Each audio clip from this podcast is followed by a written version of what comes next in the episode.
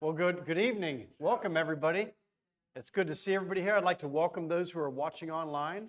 I believe my uh, my mom actually might be watching online. My number one fan, you know. Hi, Mom.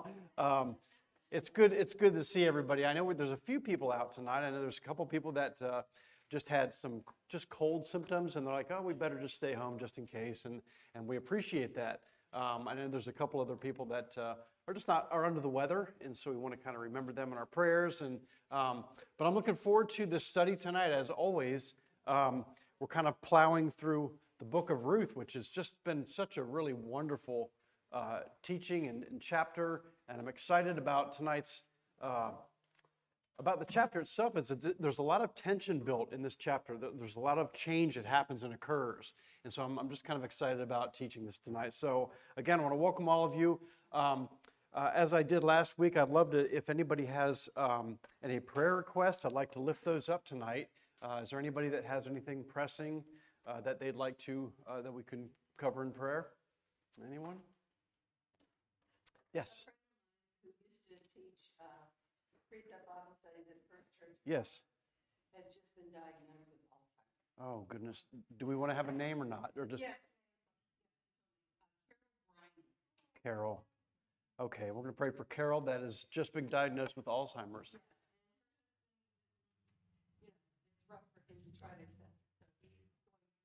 There's a lot, as I say, denial. That's the place you're at. So Carol, we're praying for her. Absolutely, and her husband. Yeah, yeah. Anybody else? Well, we want to keep uh, Pastor Greg and Renee in our prayers. They're they're on on on vacation. Well, vacation. They're well, it's vacation for Renee. Um, Pastor Greg is, is they're, they're visiting their grandchildren and son or their daughter and grand all the I don't know how many grandchildren they have up there, like twenty-five? Okay, twenty-five.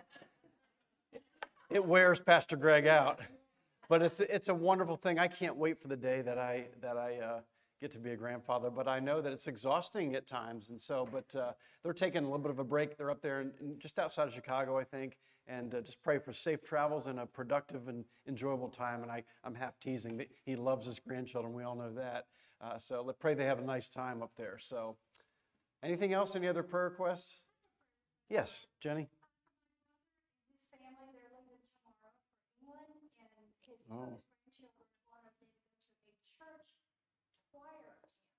Oh. It, Don't ask me anything. In England. So, so your brother and his family are going to England.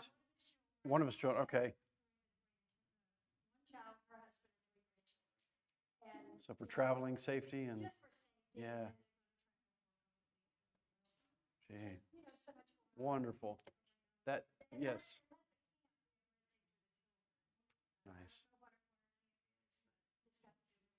Sounds fun. Well, good. That's great. All right.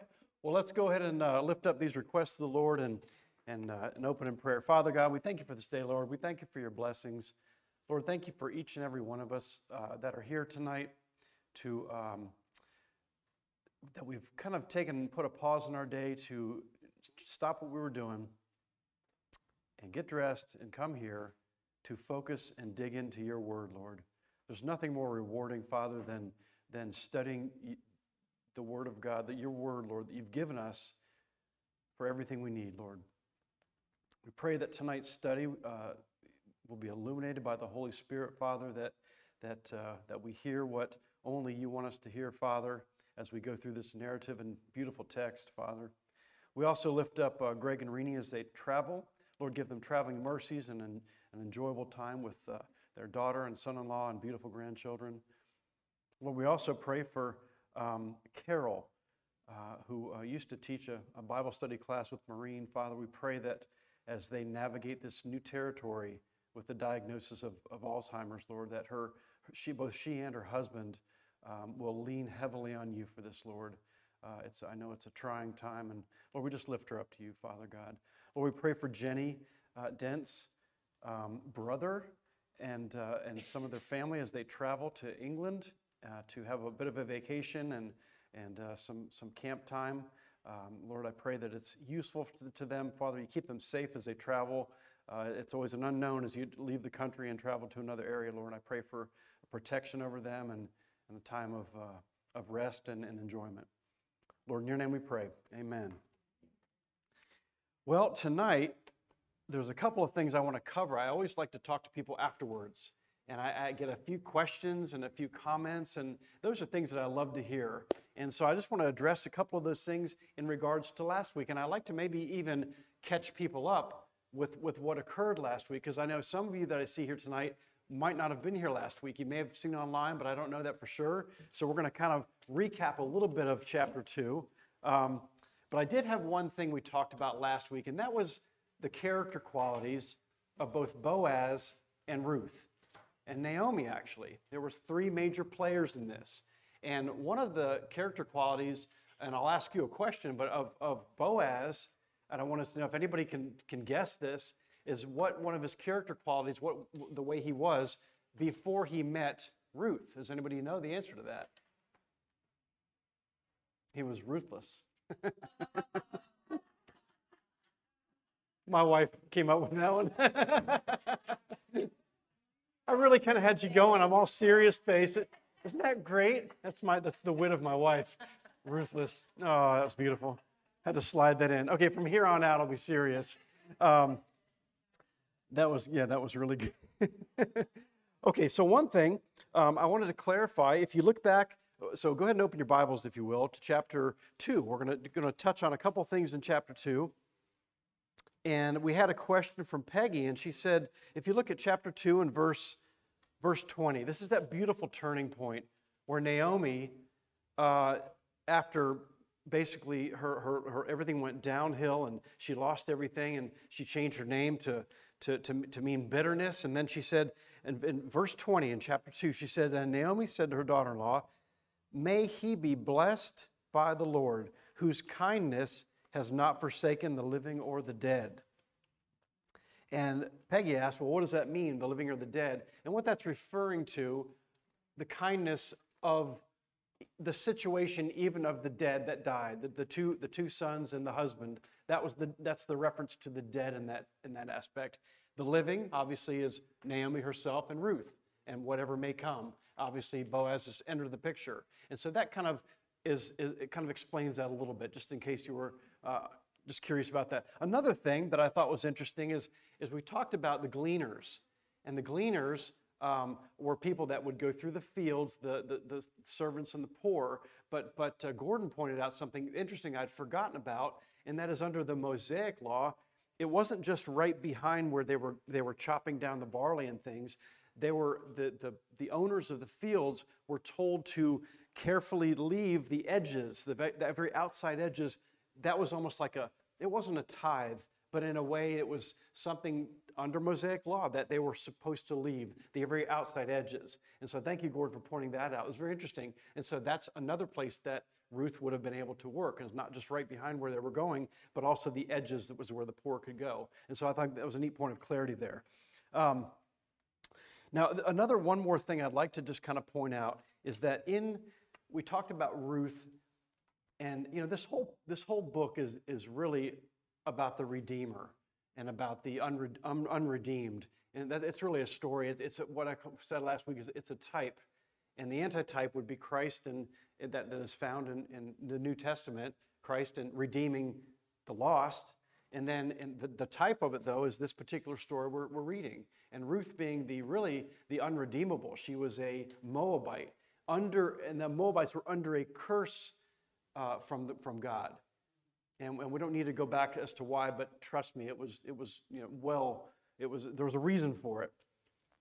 And so uh, there was a passage that I wanted to read, on, and you don't need to turn there, but in Deuteronomy, just to just to kind of review, um, it said, "No Ammonite," this is in twenty-three. You don't need to turn, but I'll just read. "No Ammonite or Moabite may enter the assembly of the Lord. Even to the tenth generation, none of them may enter the assembly of the Lord." Forever.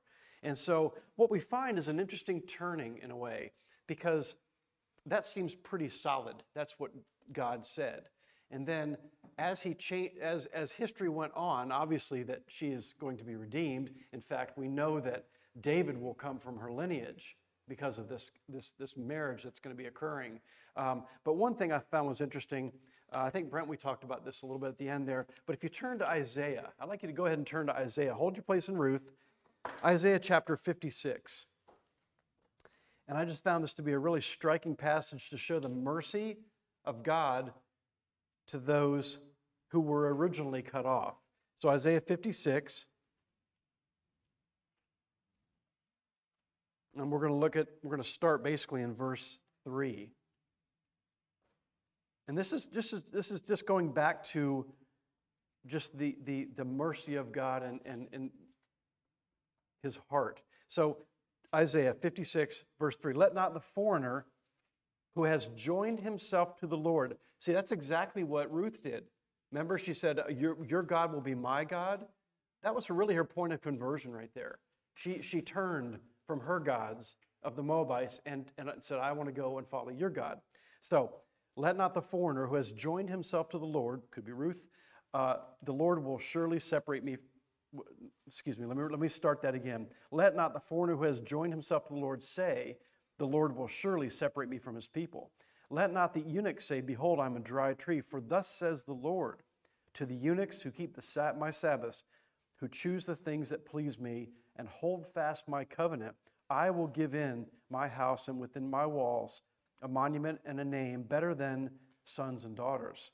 I will give them an everlasting name that shall not be cut off. In verse six, it says, and the foreigners who join themselves to the Lord, again, there's the foreigners, that's Moabites, um, to minister him, to love the name of the Lord, and to, and to be his servants, everyone who keeps the Sabbath and does not profane it and holds fast my covenant, these I will bring to my holy mountain and make them joyful in my house of prayer. Their burnt, op- their burnt offerings and their sacrifices will be accepted on my altar, for my house shall be called a house of prayer for all peoples. The Lord God, who gathers the outcasts of Israel, declares, I will gather yet others to him besides those already gathered.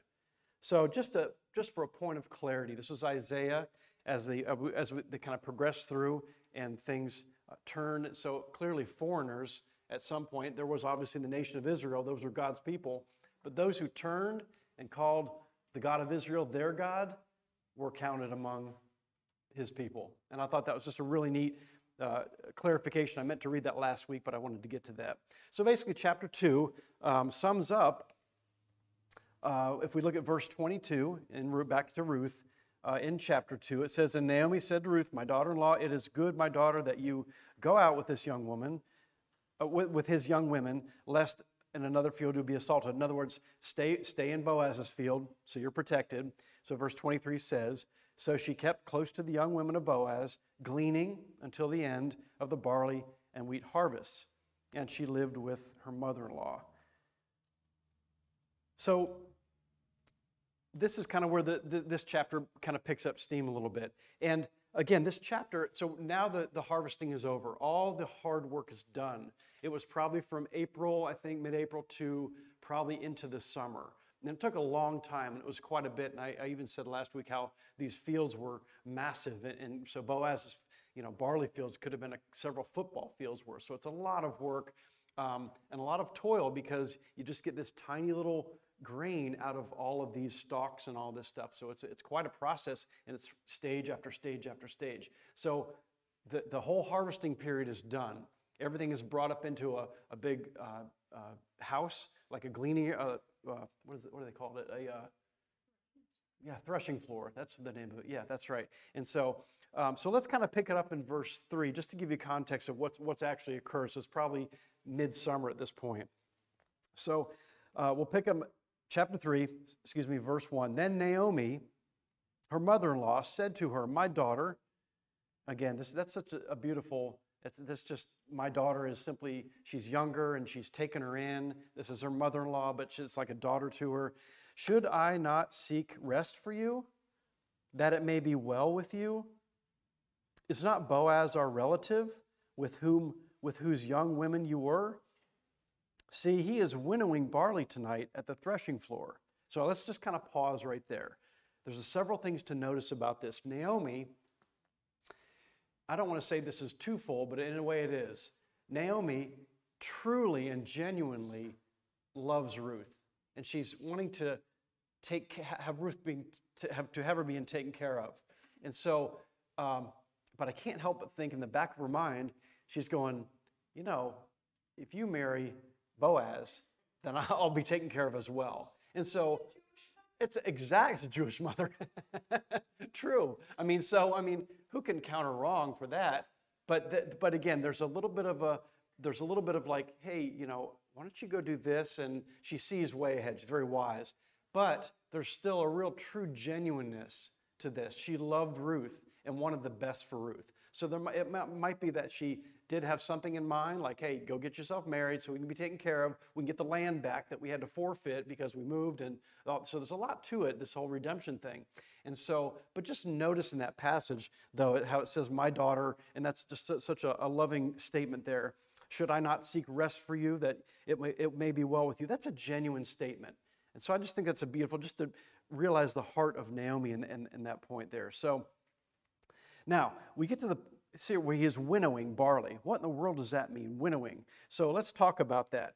Winnowing barley is when they've actually taken and they've cut down the, the sheaves of barley, the, the, the stalks, the stems, right? And then the threshing, threshing floor is where they, they, beat the, they beat it down and they get all the stuff out of it. Um, and then once they, once they, they, so they've already gone through that process after the harvest is over. So the winnowing part is where they take, and there was an area that was, that was set up. It was a big open, probably a, maybe, I want to say it's not concrete, but a big stone floor, this massive area. And there were, everybody was there that had the different fields. So it was, a, it was almost a cooperative in a way.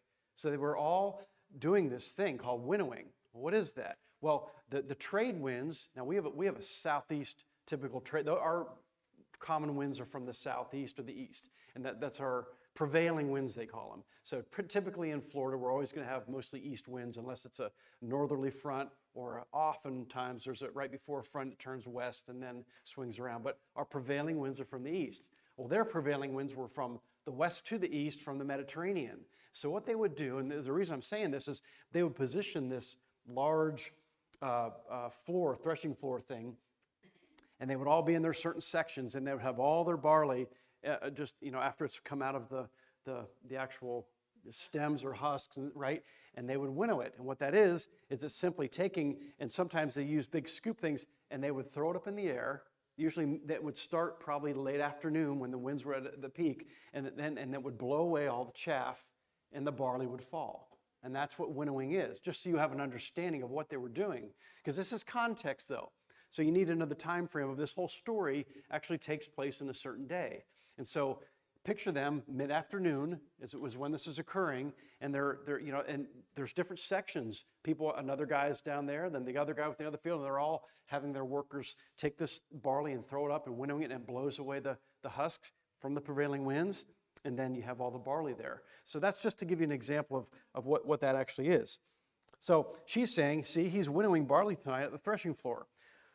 And then she said, I love this part, it's kind of funny, like the typical Jewish mother, wash, therefore, and anoint yourself. In other words, get cleaned up, put some perfume on, do something, get, get look good, look well. And there's, she's, she's got, a, she's got a, an intention here.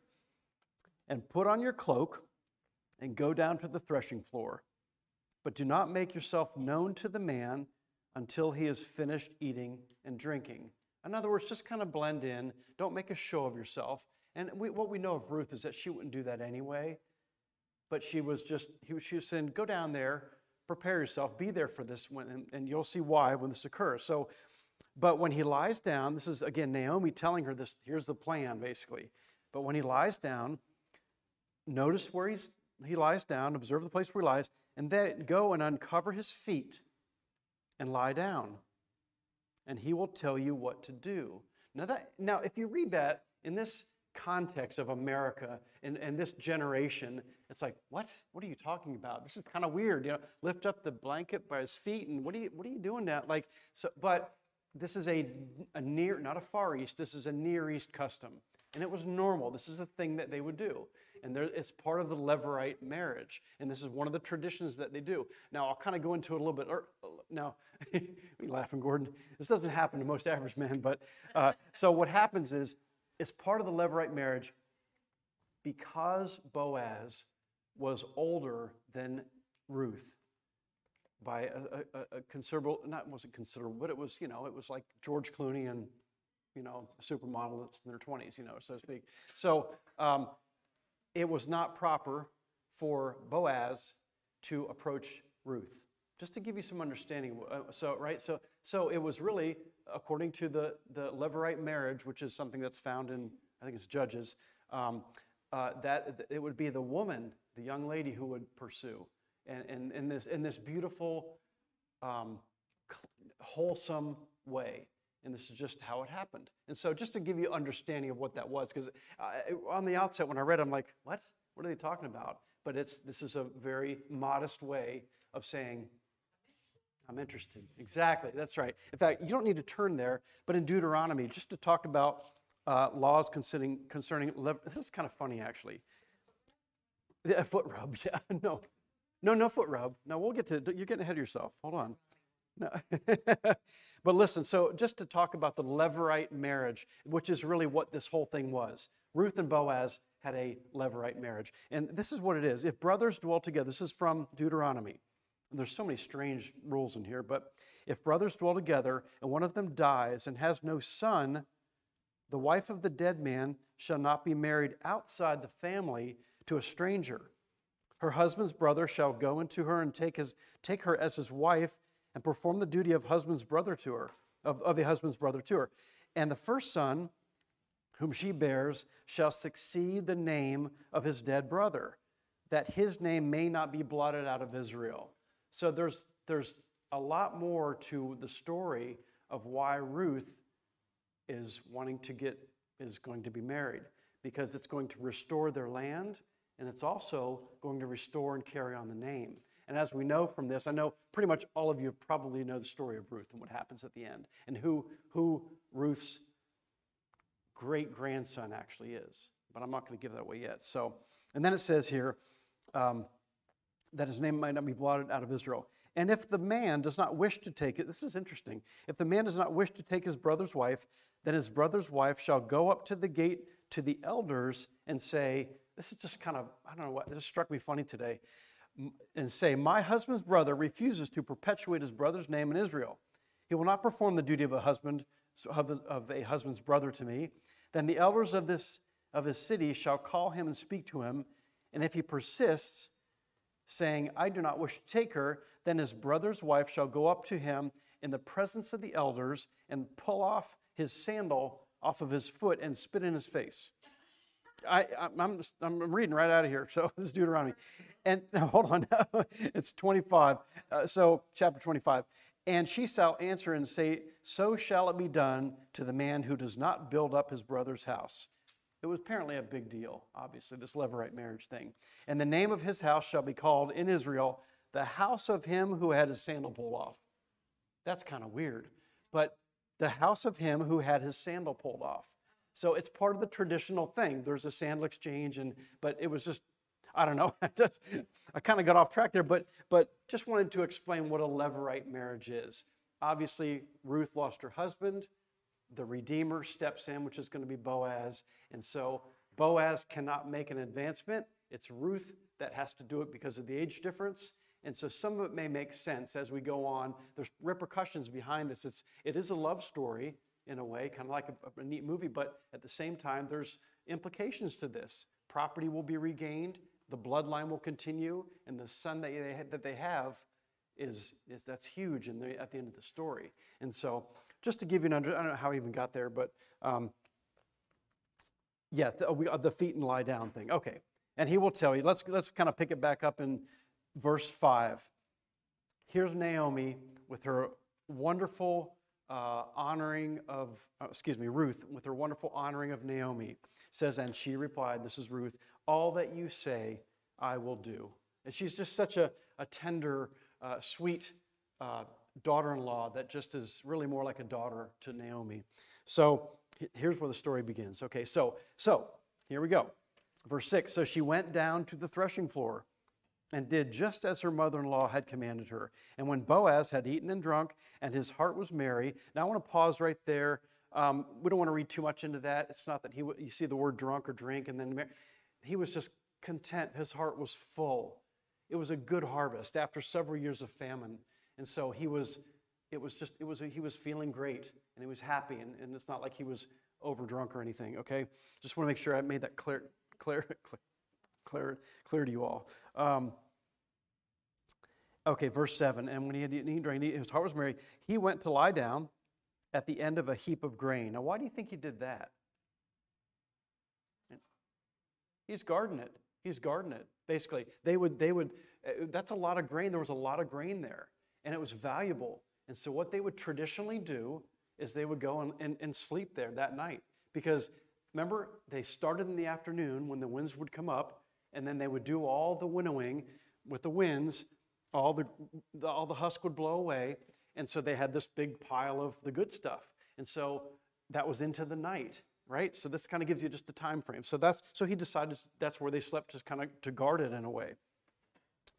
So it says, then she came softly, in other words, quietly, and uncovered his feet, just as Naomi had said. And at midnight, the man was startled. Now this is now it's midnight. It's way dark. She's slipped in and got underneath there, and somehow he noticed her. Maybe. Now, maybe that's why Naomi said, put some, anoint yourself, put some perfume on, because he's not going to see you. So smell good, okay? Because she can't see you. It's dark out, right? All right, so at midnight, Boaz was startled. He turned over, and behold, a woman lay at his feet. This is getting good.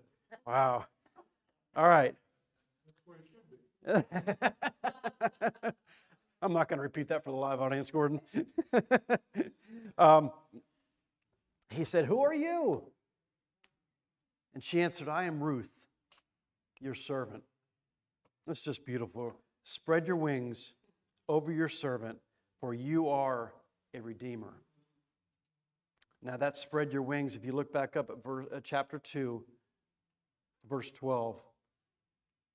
The Lord repay you. This is Boaz speaking, chapter two, verse twelve. The Lord repay you. He's speaking to Ruth. The Lord repay you for what you have done. And a full reward will be given to you by the Lord, the God of Israel, under whose wings you have come to take refuge. There's a lot of beautiful double meanings right there. Uh, Ruth clearly was uh, given to the God of Israel. Boaz knew in chapter two there what, what he had done, and was basically saying a blessing or a prayer over her at that point. And we see the same, the same wording there. Even though as well, in this context, it also did mean, when it said spread your wings, that means give me some of your blanket. Let me get underneath your blanket a bit. Just, but but not right next to him, and not, not weirdly, just at his feet. And it was a very modest, it was a very modest approach. And so, but I think there's a, a beautiful double meaning there about being under the wings of the Lord. I talked last week about the Psalms and how it just it's replete with David talking about being under the shadow of the Almighty and being under his wings. It's of a bird, a mother bird, just, just, uh, or even a father bird, just, just nesting and getting his young underneath the wing and, and protecting. And that's just the, what the best place to be as a believer. Um, so this is there's what happens there. It's just a beautiful thing. Spread your wings over your servant, for you are a redeemer. And that's kind of the, boy, that that's powerful, the redeemer. So right then and there is the connection. That's where the, the tension is built right there. Basically, she's saying, marry me. Just for those of you who are a little not keeping up. Marry me. And he said, may you be blessed by the Lord, my daughter. Again, that's just a, uh, he's not saying you're my daughter. He's just simply saying it, it's a, it's a, uh, a term of endearment, you know, exactly. So you have made this last kindness greater than the first. What would the first be? The loyalty to Naomi. He knew of that, and the whole the whole town basically knew of it. So he said, You're, he's, "You've made this last kindness, this this this this which this gesture you've just done, greater than the first, in that you have not gone after young men, whether poor or rich." You know, that really shows where Naomi's priorities were. Oh, excuse me, Ruth's priorities were. Ruth was young. I'm sure there were a lot of guys that were working the fields and people in Bethlehem, and she, she certainly could have uh, gone for someone else. But her priorities were to continue the name of the Lord in, in, in this particular situation.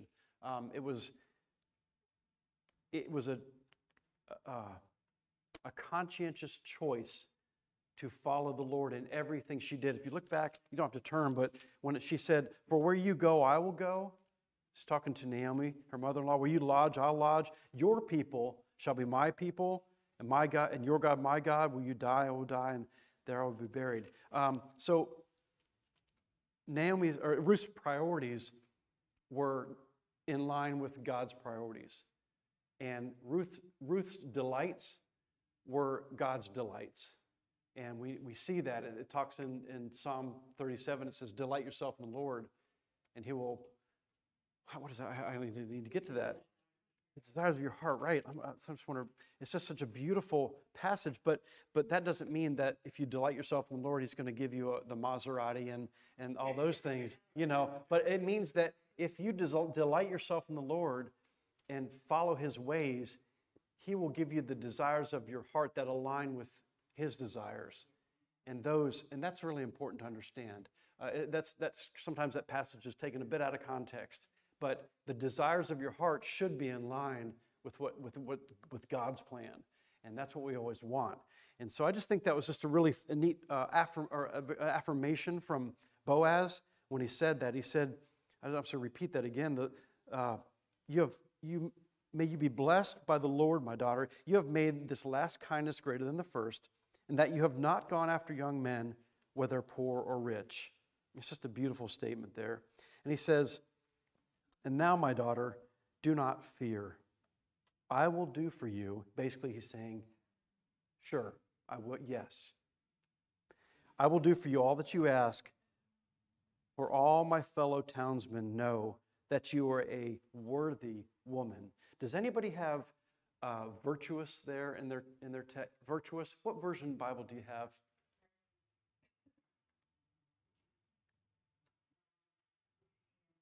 It might be, is it King James Version that you have? Yeah. So the, the, the true word is virtuous. Um, now, it also does say, uh, obviously, worthy. But virtuous, I'd just like to read something very interesting to you that in a word study, I think the E S V says worthy, but it really means virtuous. And this is really interesting. I'm just going to kind of read this to you. It's a little thing, I, just a little excerpt I found in a study by, uh, by John MacArthur. And he said, and just listen to this. "The virtuous wife of Proverbs thirty-one ten is personified by virtuous Ruth, of whom the same Hebrew word is used. With amazing parallel, they share at least eight character traits. One wonders, in concert with Jewish tradition, if King Lemuel, who is mentioned in, in Proverbs thirty-one, if King Lemuel's mother might not have been Bathsheba, who orally passed the family heritage of Ruth's spotless reputation." Again, this is kind of conjecture, but it kind of makes sense. Um, spotless, Ruth's spotless reputation along to David's son Solomon. Lemuel, which means devoted to God, could have been a family name for Solomon, who then could have penned Proverbs thirty-one ten through thirty-one, with Ruth in mind. I thought that what a neat connection that is. Talk about worthy and virtuous. This Ruth of the Bible could have been the one that was being spoken of in Proverbs. Now, you don't have to write these down, but I just want to give you some out, just really interesting um, character qualities of Ruth, and then we it kind of goes back and forth between Ruth and Proverbs. So she was devoted to her family. And don't, don't write this down, but I, if you want to see me after, I'll give you all these. She was devoted to her family. Ruth one, fifteen through eighteen, and Proverbs thirty-one, ten through twelve. Uh, she was delighting in her work. Ruth two, two, and Proverbs thirty-one, thirteen. She was diligent in her labor. Ruth two, seven, seventeen, and twenty-three. And then Proverbs thirty-one, fourteen through eighteen, nineteen through twenty-one, twenty-four and twenty-seven. Dedicated to godly speech. Ruth two, ten and thirteen. Proverbs thirteen twenty-six, dependent on God, Ruth two twelve, and Proverbs thirty-one twenty-five b and thirty, dressed with care, Ruth three three, Proverbs thirty-one twenty-two and twenty-five a, discreet with men, Ruth three six through thirteen, Proverbs thirty-one eleven twelve twenty-three, and then delivering blessings, Ruth four fourteen fifteen, and then Proverbs thirty-one twenty-eight twenty-nine thirty-one. What a bunch of neat parallels that is, to think that perhaps it's not it's not fact, we don't know for sure, but it could be that Ruth was the one that was being spoken of in Proverbs thirty-one. And that just shows you Ruth's character even more strongly than we already knew. We talked about her character last week. I thought that was beautiful. So let's pick it back up uh, in verse twelve. In verse twelve, it says, and now it is true, this is the part that made me nervous, that I am a redeemer, yet, yet, yet, uh-oh, yet there is a redeemer nearer than I. What does that mean? There's someone else. There's someone else in the picture. There's someone that actually is a little closer of a relative than Boaz was. And so that person had the first right of refusal, basically, so to speak, right? So there's the, there's the, you know, so this is a really interesting story. And when you look at a story like this, it's a narrative. A narrative is, is simply something written about something that occurred. But the writer of this certainly had some leverage and, and, and flexibility in, in the way it was written. It's a beautifully written uh, narrative, and there's there's some tension that's built in this in this particular chapter. And if you read the whole thing quickly through, sometimes you don't notice. But if you really dig in, like we're doing, and, and kind of going verse by verse to gain an understanding of what's happening, and then to really feel these tensions as you go through it a little slower. So basically, she she puts herself out there, and he said, yes, I will. And then it's like, but. And then the commercial comes on, and then you got to wait till the next week to watch the next thing, right? So there's a little bit of a tension here. But here, here, here, here um, Boaz says, yet there's a redeemer nearer than I. Remain tonight. In other words, just settle down, go to sleep. Uh, and in the morning, if he will redeem you, good, let him do it. Wow, that's... That's, I don't even know the word for that.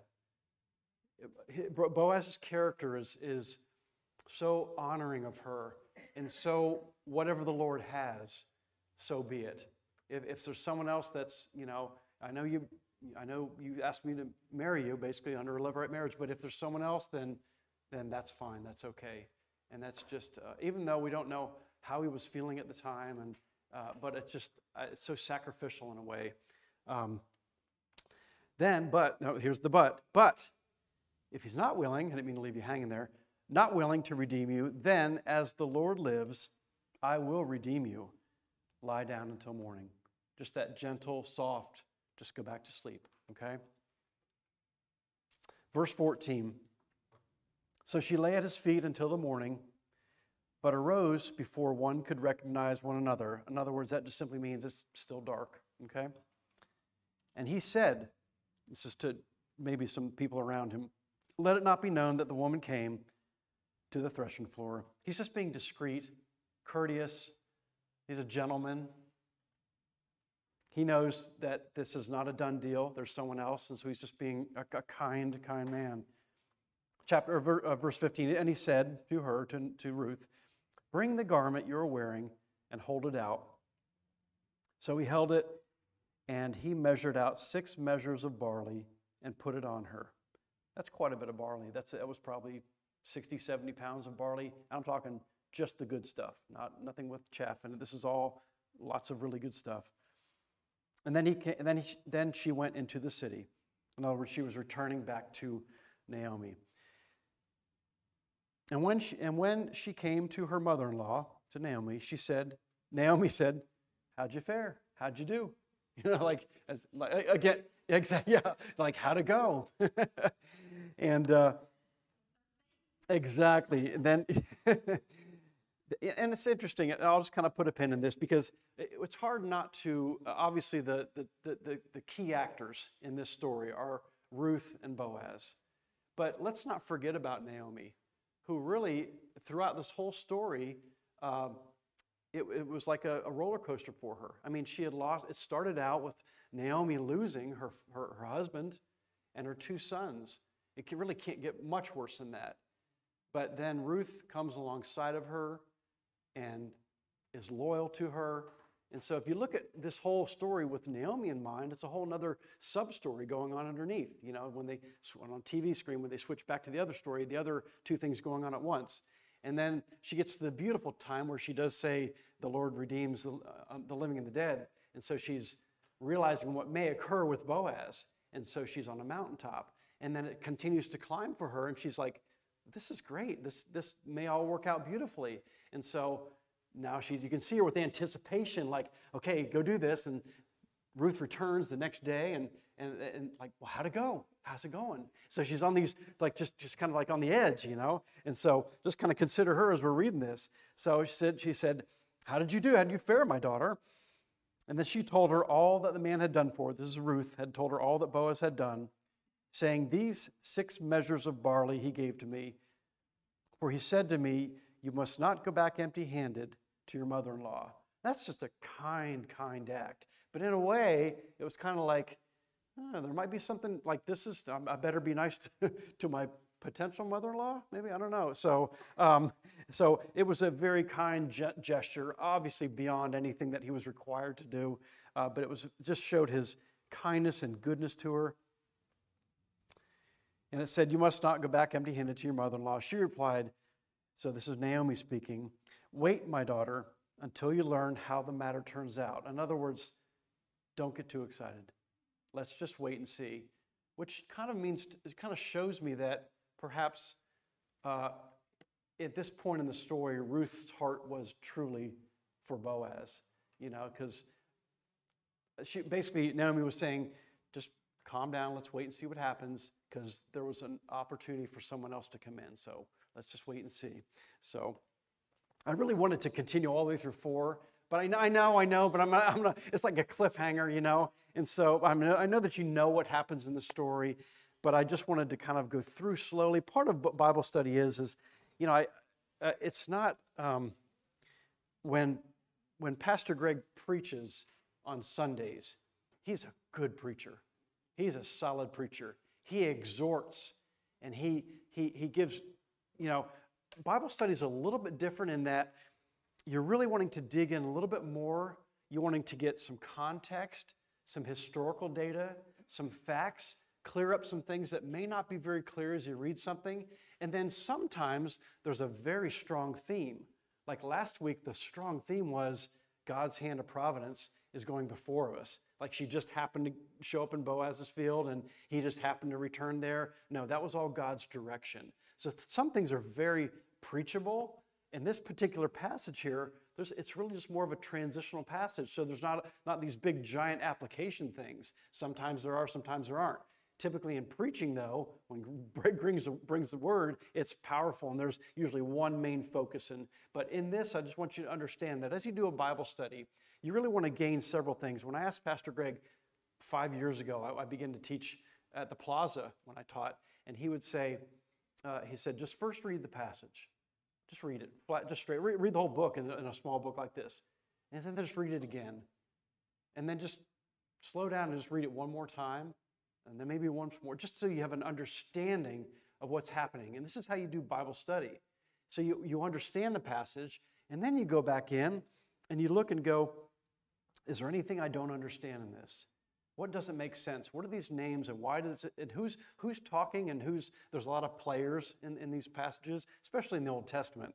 And once you have an understanding of that and all the confusion is, is, is cleared up, then you can kind of go, well, what's the main theme of this? What's, what's God saying in this? Because it's, I could easily look, in fact, if I just look right down and then go, well, um, I will not seek rest for you, that it may be, uh, should, my daughter, should I not seek rest for you, that it may be well with you? And then just kind of go off on some tangent about rest and, and, and, and looking out for people and stuff. But that's not really the way you do a good Bible study.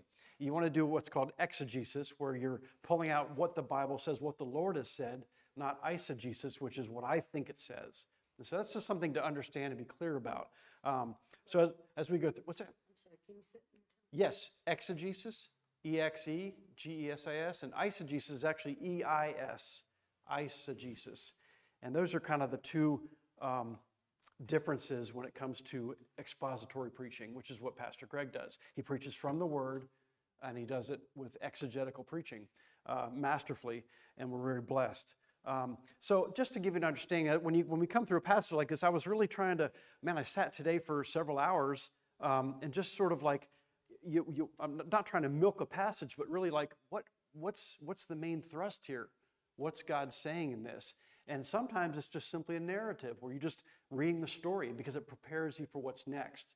And we know where the whole picture of, this, of Ruth is going. This is the kinsman redeemer. That sounds like a, a big biblical word, but it's, it's just Boaz redeeming, buying basically in a way, Ruth and restoring her.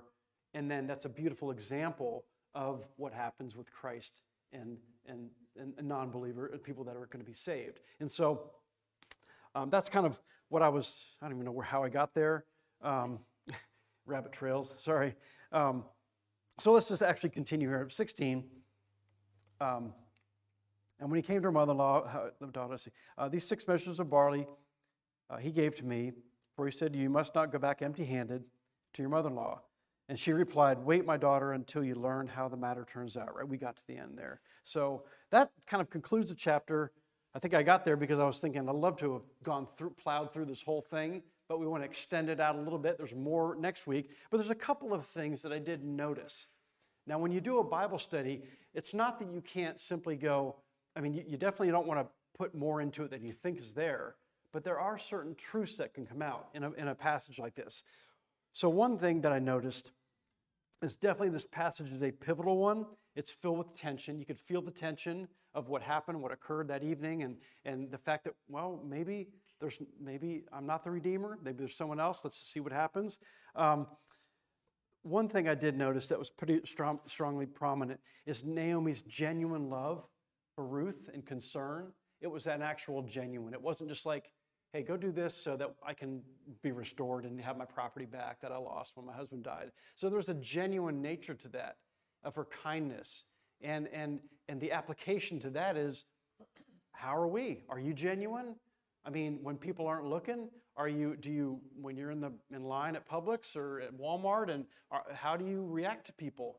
Um, do, are you truly and genuinely concerned about them, uh, about what you do? Because it's one thing, like Pharisaically, you can say, oh yeah, well, I was over and I ministered to this person the other day, and I went over and did this, and, and I'll be praying for you, and then never pray for somebody. So it's, I think the genuine nature of what we see in Naomi is really something that we should exemplify, that we should really uh, um, take note of in this, in this passage, that she was truly concerned and she loved Naomi, and I think it's, or she loved Ruth. And it's interesting that um, the point, the point I'm trying to make is that we do need to be genuine in our love for others, for believers and for non-believers. I think it just makes, we need to, it's like a, a check in our soul. Like, do we really, are we, do we really love them when no one's looking? And what is our soul? Because you can do things on the surface, but the heart is what God sees. And so that was just one observation in this text. The other one is Boaz and his continued chivalry and godly character. I, I, I think that the last part of that passage where he said, He said, uh, remain tonight, and in the morning, if he will re- redeem you, good, let him do it. And so Boaz wasn't just being nice because it was a, she was a given, Ruth was a given.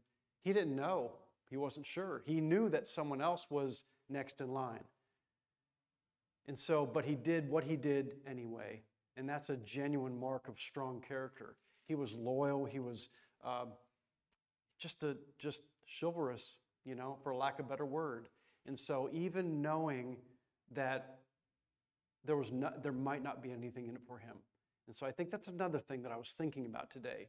Um, again, it's not the theme of this, but it's it's something I noticed that, you know, do do we do things as believers to just to get something back in return, or do we do them regardless, whether there's no return?